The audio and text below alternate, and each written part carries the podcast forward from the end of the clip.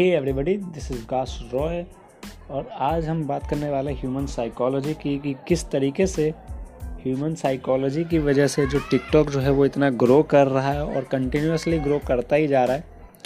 तो क्या है इसके पीछे की एक ह्यूमन साइकोलॉजी जो मुझे लगता है जिसकी वजह से टिकटॉक जो है इतनी फास्ट ग्रो किया और अब लोग यूट्यूब से ज़्यादा टिकटॉक को प्रेफर कर रहे हैं अपने एंटरटेन होने के लिए एडुकेशनल पर्पज़ में। तो यूट्यूब अभी काफ़ी अच्छे स्टेज में है, लेकिन एंटरटेनमेंट के मामले में यूट्यूब को पीछे छोड़ नहीं वाला है शायद, या पीछे छोड़ चुका है टिकटॉक या आप बता सकते हो कमेंट करके, अगर कमेंट का ऑप्शन है तो। बाकी अब बात करते हैं, क्या साइकोलॉजी है? देखो, आज से दो तीन साल पहले जो ह्यूमन का जो एक अटेंशन स्पैम था, वो था बारह सेकेंड से चौदह सेकेंड या तेरह सेकेंड मतलब बारह से चौदह के बीच में ही था ह्यूमन का अटेंशन स्पैम लेकिन अभी स्थिति ऐसी हो गई है कि इंसानों का जो हम, हमारा जो अटेंशन स्पैन है वो एट सेकेंड रह गया। मतलब अटेंशन स्पैन से मतलब ये है कि हम आठ सेकंड आठ सेकंड के लिए कुछ चीज़ों को देखते हैं और फिर ये डिसाइड कर लेते हैं कि हमें उसको आगे देखना या नहीं देखना जिसकी वजह से जो यूट्यूब है वो उस पर लंबी लंबी वीडियोस डालते हैं हम, पंद्रह मिनट, बीस मिनट की, वहाँ पे वो इतना अच्छा रिस्पॉन्स नहीं मिल रहा है। कारण यही है कि हम आठ सेकंड के अंदर डिसाइड कर लेते हैं कि वीडियो जो है वो अच्छी है या नहीं। इसीलिए जो टिकटॉक है वो ज़्यादा ग्रो कर रहे हैं, क्योंकि इस पर छोटी वीडियोज़ हैं, एक मिनट से कम की वीडियोज़ होती हैं, और हमारा टेंशन स्पैम ऑलरेडी इतना कम हो चुका है कि हम बहुत ज़्यादा टाइम किसी एक वीडियो पर देना नहीं चाह रहे। इसीलिए हम टिकटॉक पे वीडियोस देखते हैं, और काफ़ी अच्छा हमें फील होता है, क्योंकि अटेंशन स्पैन वहाँ पे आठ सेकंड है और और बहुत जल्दी हम ये डिसाइड कर लेते हैं कि वीडियो बहुत अच्छी है या वीडियो बहुत ख़राब है। यही जो यूट्यूब पे ऐसा नहीं हो रहा है तो टिकटॉक पे ग्रो होने का मेन रीज़न यही है कि इस टाइम जो हमारा अटेंशन स्पैन है वो एट सेकेंड है, सिर्फ़ आठ सेकेंड ही किसी चीज़ को हम बिल्कुल फोकस होकर देखते हैं और टिकटॉक पे आठ सेकेंड की वीडियोज़ बहुत है और इस तरीके से जो है टिकटॉक बहुत ज़्यादा ग्रो कर गया। तो यही एक रीज़न है टिकटॉक के ग्रो करने का।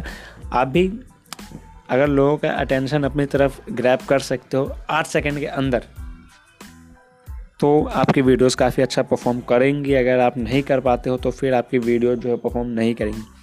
अब अटेंशन स्पेन से बात यहाँ पे आती है कि आखिर क्या फ्यूचर है पॉडकास्ट का। तो देखो पॉडकास्ट का फ्यूचर इतना ब्राइट है और इसलिए ब्राइट है क्योंकि इसके पीछे भी रीज़न है वही हमारी साइकोलॉजी की कि हम चीज़ों को अब क्या हमारे पास इतना टाइम नहीं है? और ऑब्वियसली हम सब बिज़ी हैं अपने अपने वर्क के अंदर तो अगर जहाँ हम बिज़ी हैं अपने वर्क में तो हमारे पास इतना टाइम है नहीं कि हम वीडियोस को देखें, फिर उसको एनालाइज करें और समझें। इससे अच्छा है अगर हम ऑडियो को सुन के हम चेक कर ले कि क्या इन्फॉर्मेशन है इस वीडियो के अंदर। तो इसीलिए अब सारे जो यूट्यूबर्स हैं, वो पॉडकास्ट पे भी शिफ्ट हो रहे हैं धीरे धीरे अपनी वीडियोस के ऑडियो फॉर्मेट को अलग अलग पॉडकास्ट के प्लेटफॉर्म पे अपलोड करते हैं और लोग वहाँ से चेक कर लेते हैं। और पॉडकास्ट का फ़ायदा ये भी है कि अगर मैं कहीं ट्रैवल कर रहा हूँ तो वहाँ पर थोड़ा वीडियो देखना थोड़ा सा प्रैक्टिकली पॉसिबल नहीं हो पाता है कई बार। तो हम क्या कर सकते हैं, सीधा ईयरफोन निकाला, अपने कानों के अंदर लगाया और फिर हमने उसको सुन लिया और हमें इन्फॉर्मेशन चाहिए थी, हमें इन्फॉर्मेशन मिल गई है वहाँ से और कुछ ज़्यादा कुछ खास करना भी नहीं पड़ा। हम चलते हुए, भागते हुए भी पॉडकास्ट को सुन सकते हैं या ट्रैवल करते हुए सुन सकते हैं।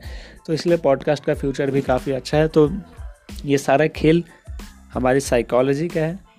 अगर आने वाले टाइम के अंदर टिकटॉक से कुछ बेहतर बनाना है और हम सब जानते हैं कि हमारा टेंशन स्पैम आठ सेकेंड से भी नीचे गिरने वाला है कुछ ही सालों में बस तो कुछ ऐसा क्रिएट कर सकें कि अगर हम किसी के अटेंशन को सात सेकेंड के अंदर छः सेकेंड के अंदर ग्रैप कर सकें तो जो भी चीज़ हम क्रिएट कर रहे हैं कंटेंट क्रिएट कर रहे हैं, वो उस पर हम सक्सेस हो पाएँगे बहुत ही ईजिली तो कोशिश करो कुछ ऐसा क्रिएट करने की। टिकटॉक की तरह अगर आप एक डेवलपर हो या फिर आपके पास कोई आइडिया है तो कि आप किस तरीके से लोगों के अटेंशन को आठ सेकेंड के अंदर अंदर ग्रैब कर सकते हो। आठ सेकंड के अंदर अंदर लोगों के अटेंशन को पा सकते हो। तो इस तरह से आप करते हो तो डेफिनेटली जो है, आप काफ़ी दूर तक जाओगे और अटेंशन स्पैम को ध्यान में रखते हुए एक एंटरप्रेन्योर होते हुए ही मैं ये जानता हूँ कि लोगों के अटेंशन को पाना बहुत इंपॉर्टेंट है। अगर आप को लोग अटेंशन नहीं दे रहे हैं तो फिर आपका जो वर्क है वो इतना एफिशिएंट या इतना लोगों कोई के काम नहीं आ पाएगा। तो कोशिश करना हमारा काम है कि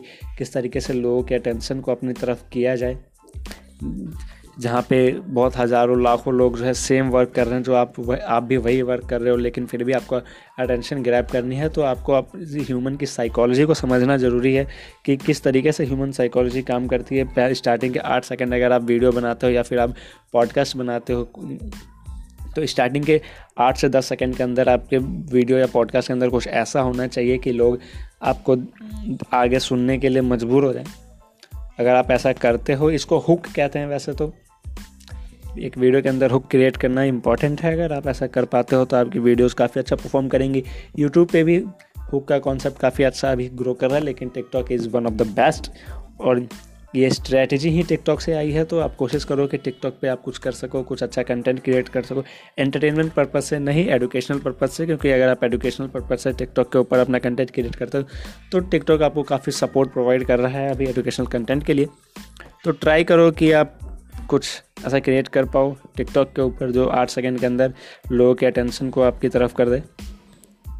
दैट्स ऑल आज के लिए सिर्फ़ इतना ही। सिर्फ़ इसमें कुछ खास डिजिटल मार्केटिंग से रिलेटेड था नहीं। इस पॉडकास्ट के अंदर बताने को बस मैं आपको ये बताना चाहता था कि टिकटॉक के ग्रो होने के पीछे का कारण क्या है और किस तरीके से वो हमारी साइकोलॉजी का यूज़ करके उन्होंने अपना प्लेटफॉर्म इतना बेहतर क्रिएट कर लिया है।